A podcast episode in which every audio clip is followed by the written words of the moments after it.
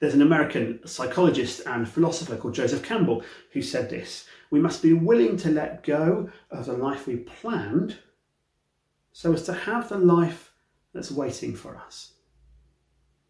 These verses from Isaiah, they are God's voice. And Joseph Campbell's got nothing on that.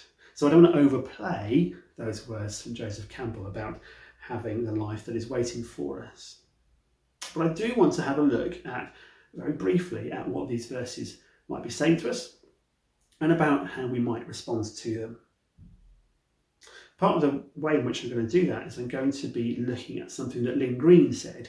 Now, Lynn is uh, the General Secretary of the Baptist Union, and as the pandemic began last year, and there was a real sense of uncertainty uh, about how the church might respond to it, Lynn came and talked to churches in the Southwest. The Southwest Baptist Association had a, a webinar with her talking.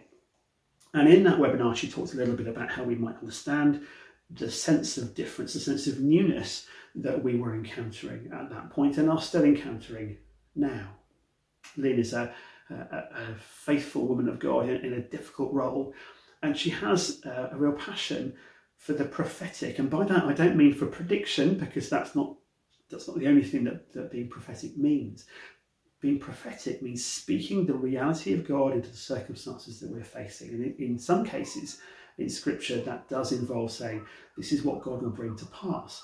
But most of the time, prophecy is about saying, This is how God speaks into this situation right now. And she has a passion for that. And so I want to read a little bit of what she said, uh, speaking from those verses in Isaiah 43. This is what Lynn says. What's come to me quite strongly is the need to let go the need to empty your hands and your heart in order to make space for something else. We're thankful for all that God has done in the past. We want to celebrate those precious things. But that doesn't mean the same thing is what's coming up. If we look back over our lives, God doesn't keep doing the same stuff over and over. He's the same God, but He works in different ways he's still going to be faithful, but in different ways.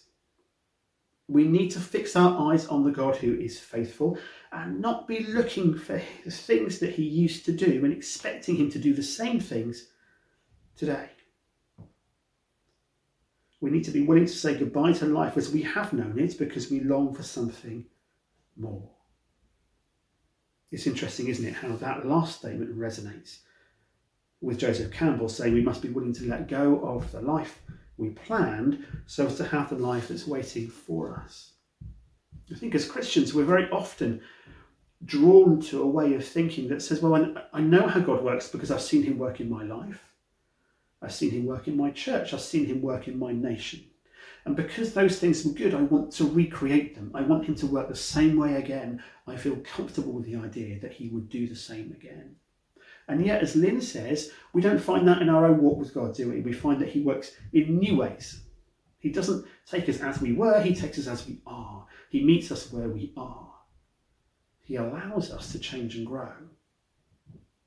I would say that we need to do the same with the world around us. We need to allow it to be different without having to condemn it for not being how it was.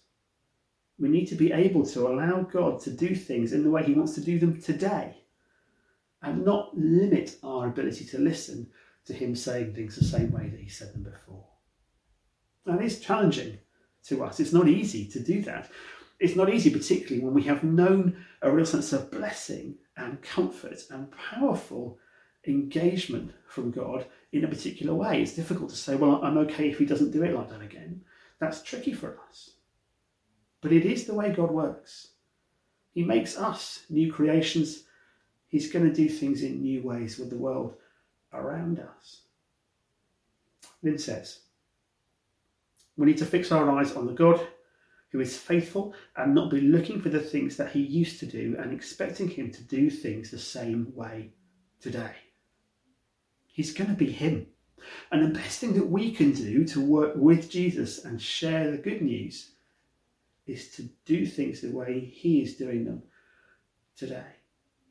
that might mean for us as Watchet Baptist Church, as a, as a community of disciples in this culture at this time, that we need to explore new ways of being church. We need to be a, a shape that fits with what the culture listens to now. That doesn't mean we change what the message is. Don't misunderstand me. Please don't misunderstand me, because that's not what I'm saying. But what I am saying is culture keeps moving, keeps changing address. So we need to keep rewriting our the, the address that we write to get the gospel to people.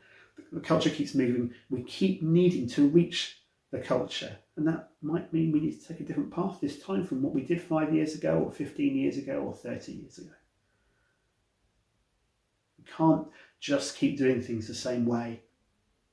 And as Lynn rightly says, Isaiah is telling us exactly this. Isaiah 43 is telling us that God will do new things. He will make a new path, a new route. The direction we will take will be different, but He is the God who makes that path. So we can be confident on that path. This is our adventure into the unknown, isn't it? The horizon line is going to look different but it's still God who's taking us there. We cannot and we must not get stuck doing things the way we've always done them because we can't get our head around the idea that God might do things differently now from how he did before. I'm just going to dip very quickly into something Ken Benjamin said too. And then we're going to take a moment to pause and reflect on this. Ken was uh, president of the BU. President is a one year role, it's somebody different each year. Uh, and Ken was coming towards the end of his time as uh, president just before pandemic began.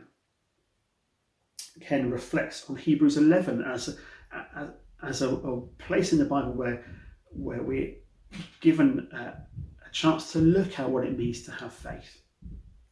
And he says this: People in Hebrews 11 didn't know all the outcomes of the journey they were taking. They didn't know the answers. And that's right, because if they did, they wouldn't have had faith. They'd have just been confident of something that they already knew. Ken says he's convinced that the times we live in call for bold, call for bold experiments.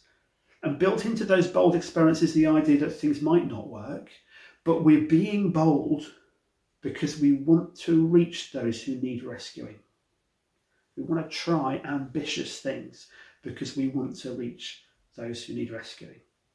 It's okay to go for things, says Ken, that might not work because the reason why we're trying it is the best reason. And he, as he rightly points out, some of us feel more naturally excited about new things than others, and we need to look after each other. We need to promote and encourage and support those who want to take dynamically take new ideas forward, and we need to care for those who are going to feel more hesitant about it. Let's pray. Father, we put ourselves into your care, knowing that you are a God who does new things, knowing that the circumstances around us are new, knowing that the culture around us isn't what it was, and that you still want to reach it. Help us have the courage to do new things in your name, for your kingdom, and for your glory. Amen.